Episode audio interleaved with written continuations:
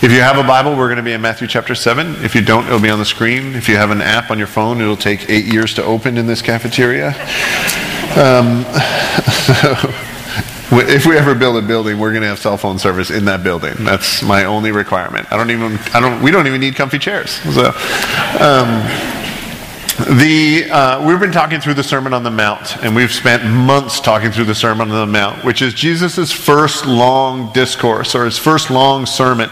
And it's a discipleship sermon. Matthew, as a book, is a discipleship book, and the Sermon on the Mount is a discipleship sermon, which means Jesus says, Here's what it is to follow me. Like, here's what it looks like to be a person who follows Jesus. All right? And so he goes through, like, this is how you're blessed, this is what you do with your anxiety, this is what you do with your anger this is what you do with the hope that you have in Jesus. Uh, this is how you share all these things. This is what it means to be a disciple of Jesus. All right? And he comes to the end of his sermon, and, uh, and then as, uh, as we've talked about, this is, he gets to the end of the description of what a disciple is, but he's still preaching. And then he has these four warnings that he's going to give that we're going to talk about over four different weeks, um, and not next week, but then this week and the three following weeks. And he has these four warnings, and they're all uh, two prong choices kind of things, like a right or left, or a, an up or down, or an in or out kind of thing. And Jesus says there are two ways to go. That's the first warning. There's two ways you can go two gates you can enter, two roads you can walk down. Then he says there's two kinds of prophets, or in our world we would use the word preacher. Two kinds of preachers. All right? Then he says there's two kinds of disciples, which all of us, if you're a person who follows Jesus, their word in Jesus' day would be disciple. Like we are a disciple of Jesus. So we want to be like him and follow his ways and his teachings. And then he says there's two different foundations that you can build your life on. And so there's these warnings that Jesus gives. So it's, it's kind of like Jesus was talking and he said, Here's what it means to follow me. And everyone goes, Okay, I can handle that. And, and you kind of get this temptation to just, I, I just want to, I got this kind of thing, to, I just want to hold on to this. And I kind of want to ride this out. And then Jesus says, well, that's not going to be enough. Because there are definite choices that have to go on here. You can't just say, okay, I'm down with Jesus and just try to hold on. Jesus says there's going to be, there's two ways of living. There's two ways of presenting the gospel. There's two ways of following Jesus. There's two foundations that you can build your life on. And you're going to have to choose those things. And a lot of times we look at it as Jesus is um, condemning. Like saying, if you don't choose the right one, it's hell for you, which is correct. But on the other hand, Jesus is saying these things because Jesus wants you to be able to follow him. All right? This is the difference between a great teacher and a bad teacher. A bad teacher wants to fail you, a great teacher wants you to achieve. Right? A great teacher wants you to get the material. A bad teacher says this material is too hard for you.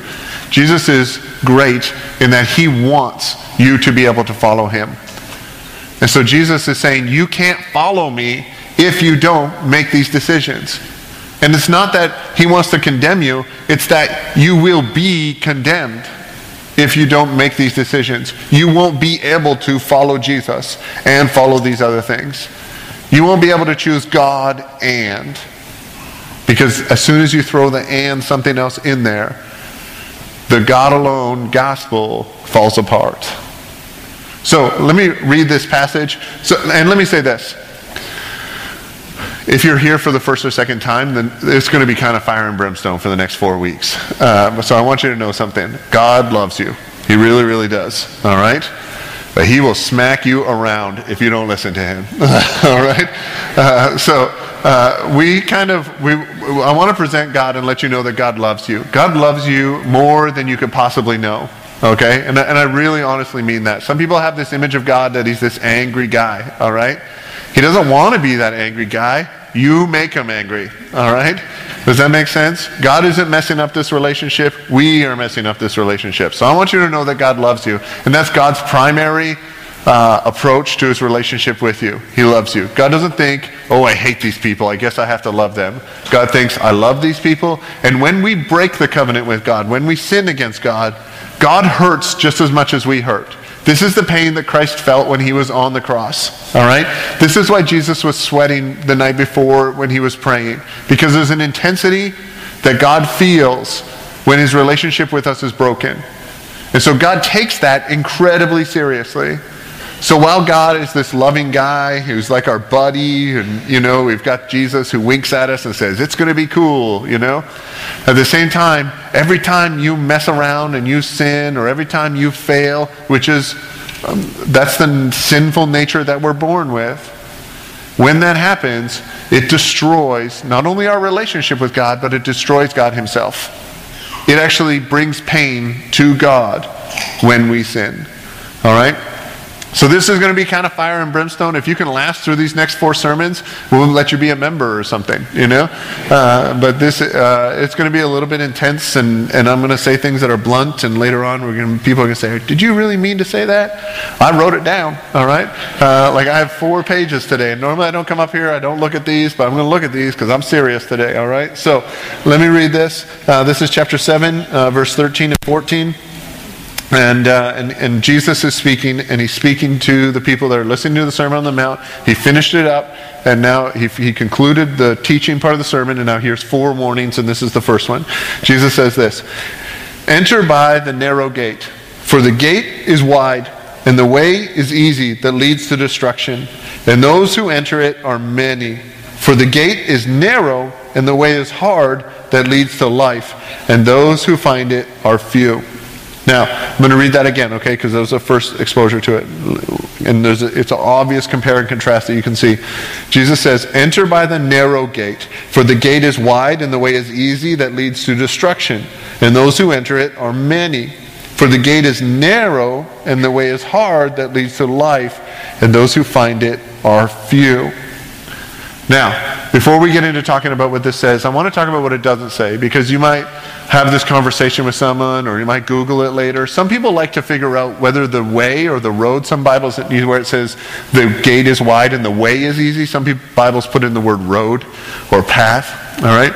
And people start to argue is, is the gate first or the road first? Because what are they, right? Well, Jesus doesn't say which is first. Right? He says there's a gate and there's a way. He doesn't say the way goes to the gate or the gate goes to the way. And you can read whole like master theologians who have doctorates in this stuff who force what they want onto the text. As soon as you force what you want on the text, you're in a lot of trouble. All right? Which we do this on a regular basis. So it's easy to pick on these theologians because they write books, right? We don't write books so, so that people don't pick on us. Uh, but uh, if we try to force something onto the text or theologize this, Jesus wasn't trying to make a, a big, grand, doctorate level theological statement here. He's making a statement about what it is to follow him. So we're not going to theolo, theo, you know, theologize this thing. And uh, we are actually going to allow the scripture to teach us instead of forcing the scripture to fit into what we want it to say, if that makes sense at all. When Jesus is talking, he's talking to people who are Jewish. All right? Jesus was a Jewish guy, and the Jewish people were the people of God. All right? And so the audience that he's talking to has an assumed salvation. All right? Uh, when I was uh, growing up, uh, I lived in northern Ontario, uh, where if you don't go to church, you're Roman Catholic. Not even just Catholic, you're Roman Catholic. And so I was, I spent some time in the Army Reserve when I was in Canada, and uh, they, we had to fill in. You get a dog tag that says what religion you are, so they know what to put above your dead body when you die. But we're in the Canadian Army Reserve, so I mean, come on. Uh, so. Mine said, I wrote Protestant and they gave me Pentecostal. So I wish, if I would have died, it would have been a fun funeral, don't you think? Was, uh, my parents would have been like, what is going on, you know?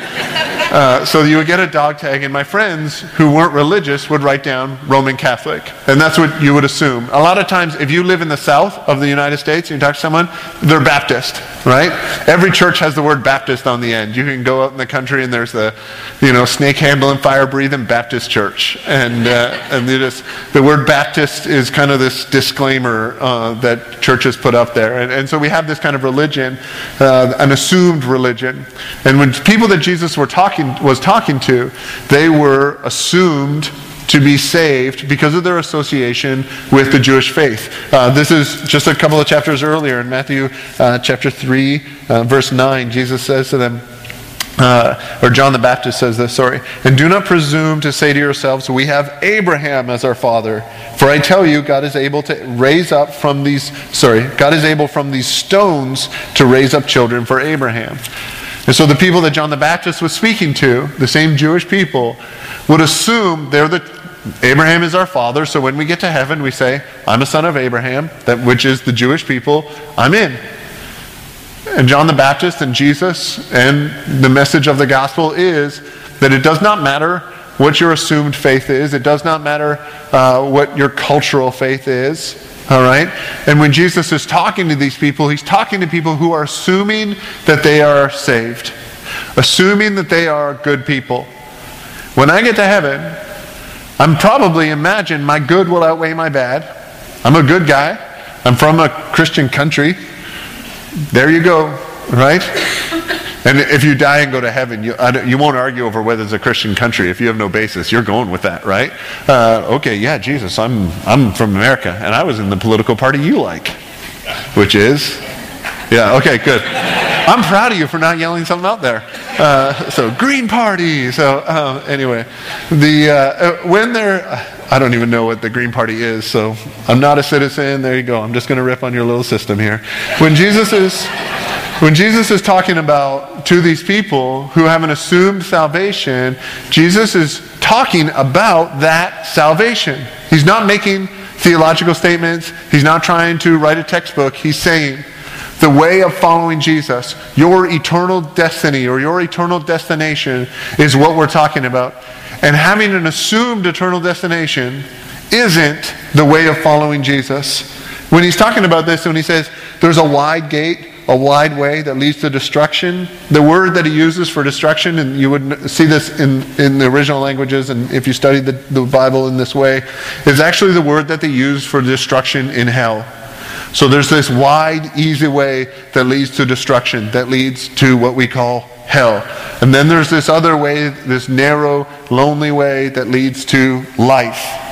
And the words that Jesus used for life in the languages that the Bible was written in mean like a fulfilled, genuine, full life with God. And so Jesus isn't saying there's a life that's going to hurt and a life that's going to be fun. He's saying there are two destinations. And there's a definite distinction between those two destinations. There's a gate that's wide that leads to something called destruction, and when I use the word destruction, when Jesus uses the word destruction, he's talking about hell, or what we call hell. And when Jesus talks about this gate that's narrow and this way that's narrow, it leads to life. What Jesus is talking about is what we use, we call heaven. And so Jesus is talking about these two different ways. And so we notice a couple of things when we read this, right? We notice there's two distinct choices. There are two distinct destinations. The first that Jesus brings up uh, is this wide gate and this easy way. And now, this wide and easy, it's more than just like that it's big. It's more than just that it's a big gate. It's that it, it's a simple way. Like, it's not a difficult thing to enter through this wide gate. It's spacious. There's lots of different options. When we talk about a life that's leading to destruction, there's a lot of different ways to get to destruction. There's a lot of different ways to get to hell. Some maybe haven't even been invented yet. We can, we can always invent new ways of doing evil in order to secure our eternal destination in hell. The way to hell is comfortable, it's happy. There's lots of companions there. You may have a lot of friends on your way to hell. You might have a good time. The way to hell is like a fully stocked party bus. And, and every, nobody on the way to hell says, this kind of sucks. Everybody's having a good time. Everybody's on this road. Everybody's like, there's lots of space on this road. Everybody should get on this road because this road is so fun and it's so obvious and it's so right there for everyone to see. The scriptures teach us uh, what this life lived is. Like you can probably think of these things just on your own, but our, the scriptures teach us here's what this life is. And it describes things that are called sins, things that go against what the Bible teaches, that go against the way of God. What happens is, because we live in a fallen world and we ourselves are fallen, we start to mistake what, the, what is worldly and what is heavenly. And we mix those things up and we think that a positive experience automatically means that this is what God wants. God wants me to be happy, right? God wants me to have my best life now, right?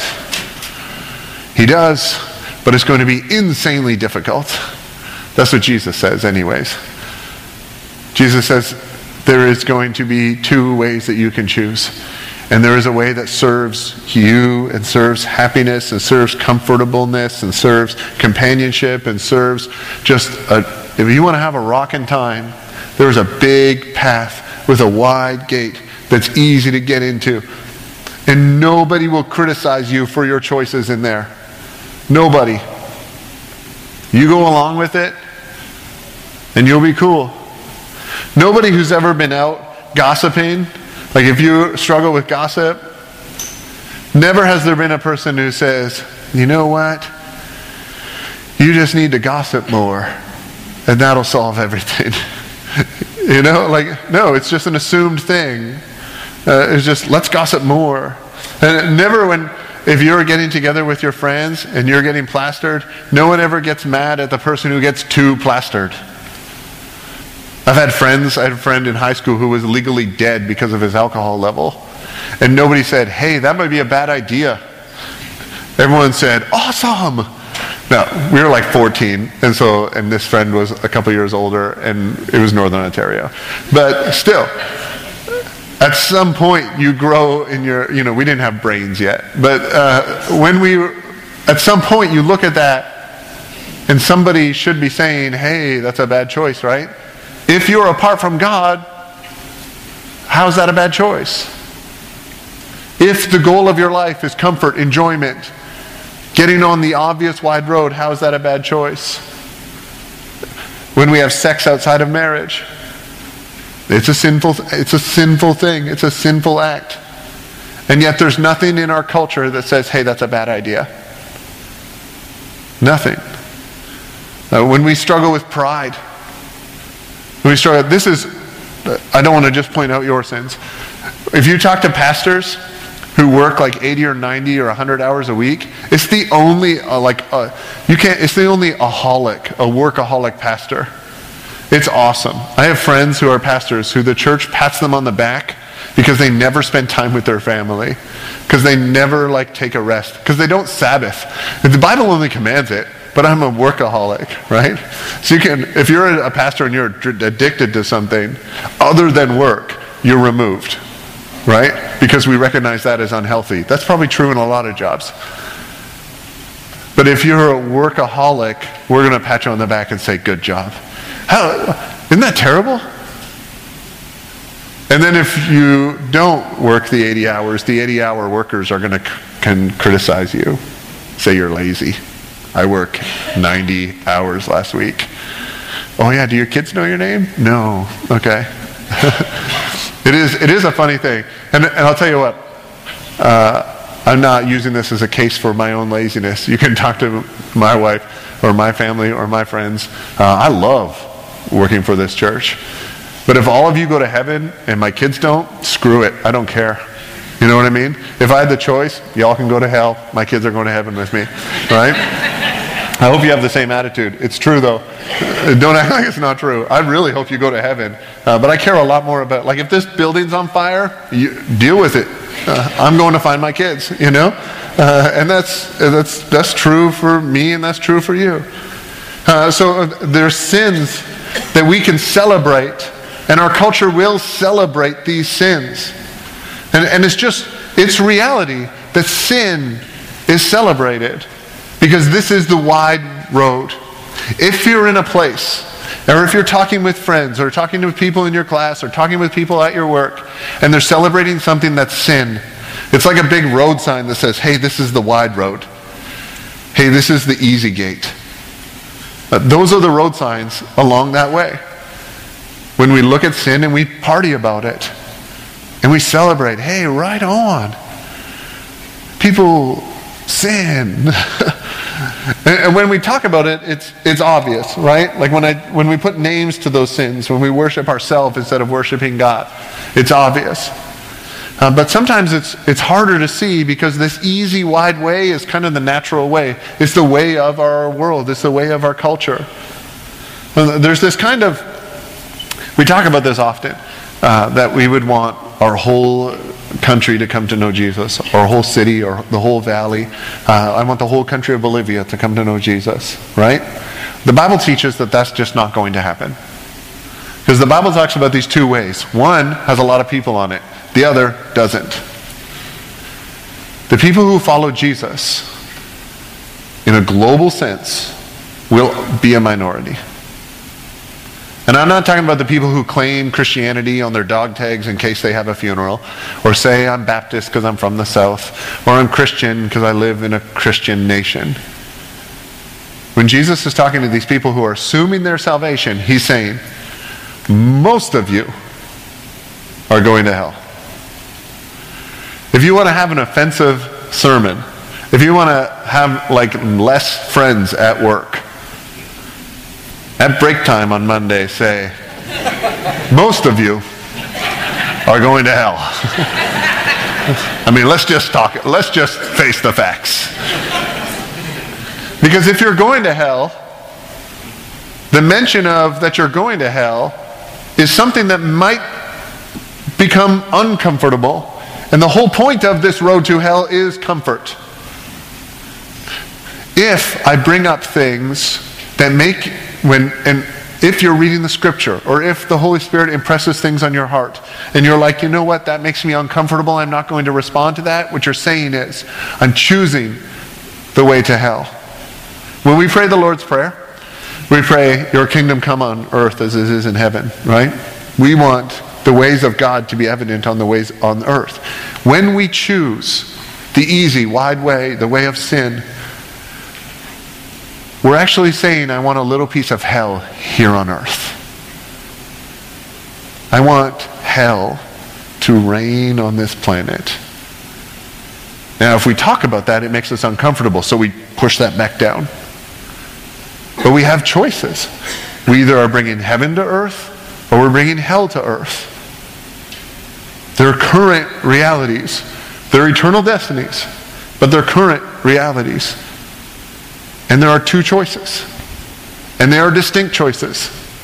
There isn't one gate you go through and then when you die you get a second chance to go through the other gate. There isn't like, I'm going to go through that gate but when I hear the trumpet and see Jesus in the sky, I'm going to turn and run through that gate really fast. There isn't, I went through that gate when I was a kid. I said this prayer, and it was like the password. And now I'm going to go over here for a while. But when I die, I've still got my ticket from when I went through that gate.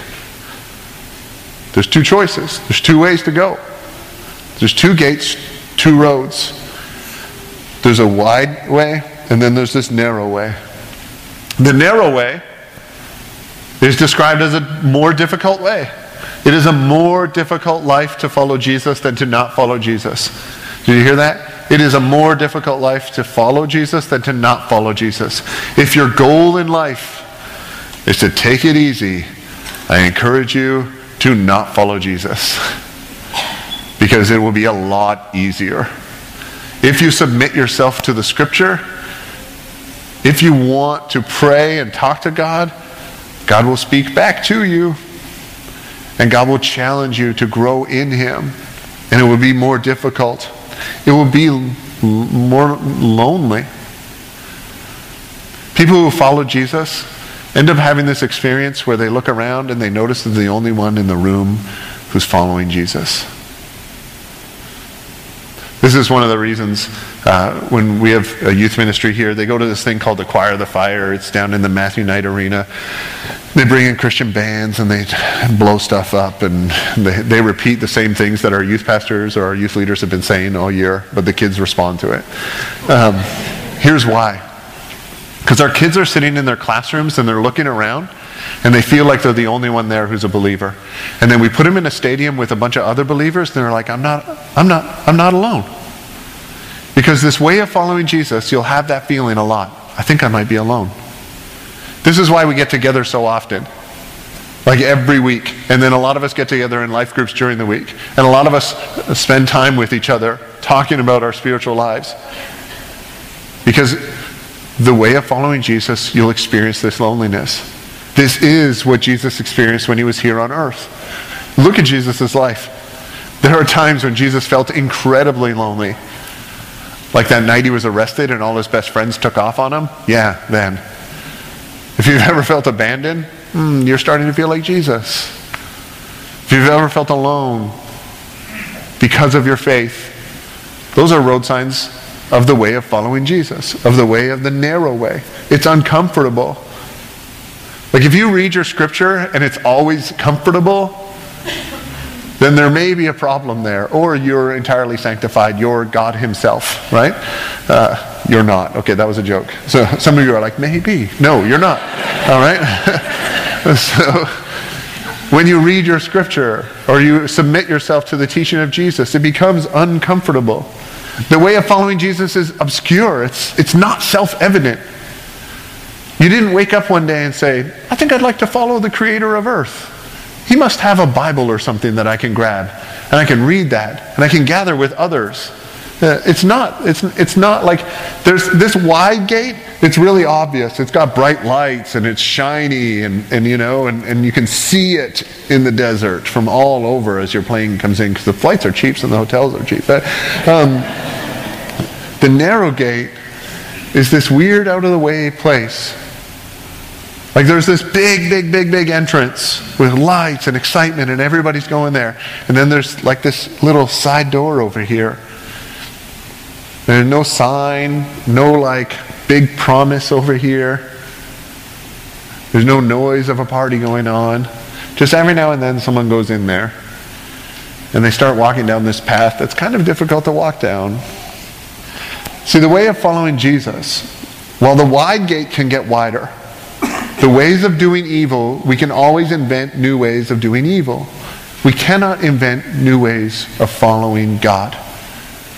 In Acts chapter 4, verse 12, Jesus says that He alone is the way. The gate, the way to God, is through Jesus. The way to follow God, the path, is the life of Jesus, the teachings of Jesus. There's only one way.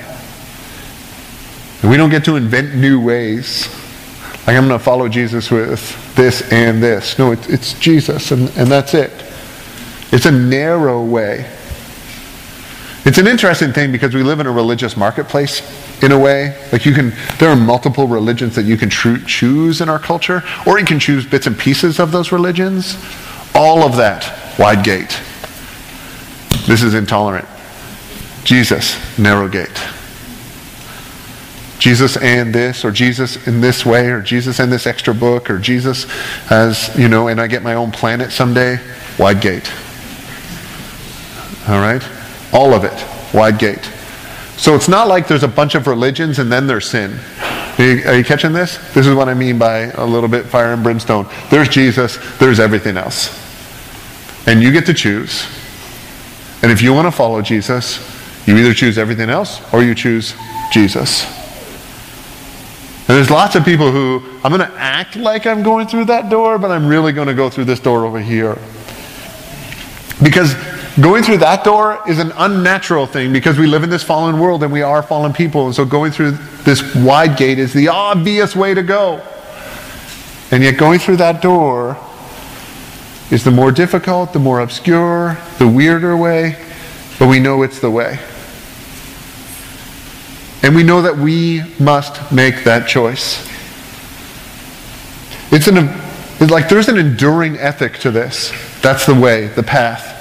We live in a way. You live in a way that's wide gate. You live in a way that's through the narrow gate. But there's also, so there's this enduring ethic, but there's also this evangelistic decision. And evangelistic means, there's like a word for evangelism, meaning you make a decision based on the presentation of the gospel, based on the understanding that we, God made us to live with Him, our sins separate us from God, our sins can't be paid for just by doing good things. Jesus paid for our sins through His death, his, through His life, His death, His burial, His resurrection, and that everyone who puts their full trust in Jesus will live forever with God. And so you take this story and you make a decision about it. You take this presentation of God, by God, of Jesus, who is God, and you make a choice over what am I going to do with that. And your choice is a wide gate or your choice is a narrow gate. Your choice is an easy life right now that leads to hell or a difficult life right now that leads to real, enduring, eternal life. This is the choice. I, I kind of wish, you know, like you, that there was some wiggle room in there, right? Like, what if I'm having a bad day, Jesus? You know? What if, you know, stuff is happening in my family? I could really use some wide gate action right now. This is why narrow gate is difficult. If following Jesus was easy, everyone would do it. It's just true. Well, it, pro- it probably isn't even true. but it would be more likely. And there's this whole like temptation that I feel, that you feel, to make it easier. Like I want to make following Jesus easier so that more people can do it. But when I hear Jesus talking, he's making it more difficult so that people can do it. And if I make it easy for you and I say following Jesus is easy, just ignore those parts of Scripture that you don't like. Because Jesus probably didn't mean that, and we can theologize something to change the meaning of it. Original language, blah, blah, blah. Right? I would love to make it easy for you to follow Jesus. I would love to make a big wide gate for you to follow Jesus. And that's a temptation. It is a terrible temptation. Because I want you to be able to follow Jesus. But if I make a big white gate, if I show you that's the easy path, then maybe I'm leading you in the complete wrong direction. That's next week's sermon. So we won't go too far down this road. I will tell you this. Following Jesus is, some of you are already following him. And your testimony can already attest, like you can already bear this out in your life. Some of you have never made that decision. Like some of you, maybe today is the first time that you've heard that there's choices in life. Following Jesus is the biggest decision that you can possibly make. It will make your life incredibly difficult, but it will make your life a life that's lived with God. At the very end of the Gospel of Matthew, Jesus says, Everybody follow me. Go tell everyone to follow me. Make disciples. Teach them everything I've taught you. Baptize them. And Jesus ends the Gospel of Matthew with this. And I, I'm, you all memorize it in the King James, right? And lo, I am with you until the very end of the age. Jesus' enduring promise is, I am with you. So when you're walking down that narrow road, you're not walking alone, you're walking together. And to that end, Jesus created the church on earth because when you're walking down that narrow road, you're walking together. So when we bring the teenagers into an arena and we show them, look at all these other people, it's like, hey, you're walking with these other people who are experiencing exactly what you're experiencing. What you're dealing with right now in your spiritual walk or in your life, I bet you someone who's sitting in your section is dealing with the exact same thing. You're not alone. You may feel these feelings of loneliness. You're walking through something difficult, but we walk through it together.